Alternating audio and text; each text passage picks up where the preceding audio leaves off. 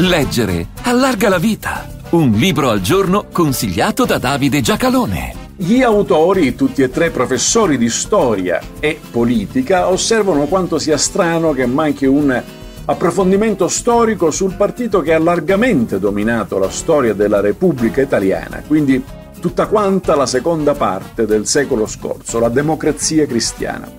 A colmare questo vuoto dedicano il loro libro. Guido Formigoni, Paolo Pombeni e Giorgio Vecchio, Storia della democrazia cristiana 1943-1993, pubblicato da Il Mulino nel 2023.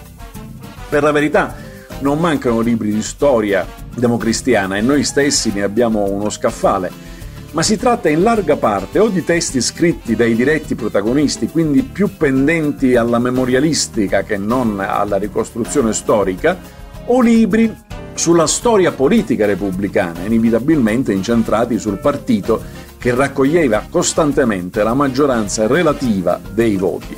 Questo libro ha un'ambizione più sistematica ed è probabile che apra la strada ad altri lavori di ricostruzione e interpretazione. C'è una significativa differenza fra la DC e gli altri partiti nella stagione che va dalla caduta del fascismo alla nascita della Repubblica, mentre i partiti con una tradizione risorgimentale, dal socialista al liberale passando per il repubblicano, come anche la sinistra comunista, provarono a ripartire da dove la democrazia si era interrotta, quindi recuperando i contenitori di allora. Nel mondo cattolico si pensò di ripartire dal Partito Popolare di Don Luigi Sturzo, ma si affermò la linea di Alcide De Gasperi che puntò ad un nuovo partito.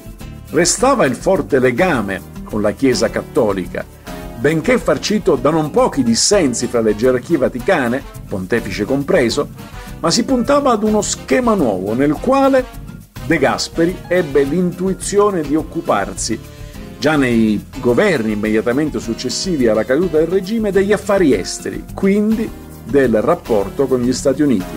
Complice la divisione del mondo in blocchi contrapposti, quindi l'esclusione dei comunisti dal governo, quella scelta de Gasperiana avviò una egemonia democristiana di cui i dirigenti stessi vedevano lo spazio politico ma non immaginavano il travolgente successo elettorale del 1948.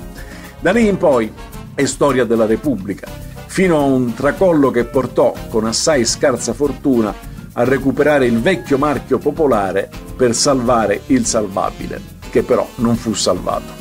Formigoni, Pombeni e Vecchi, Storia della democrazia cristiana 1943-1993, buone pagine a tutti.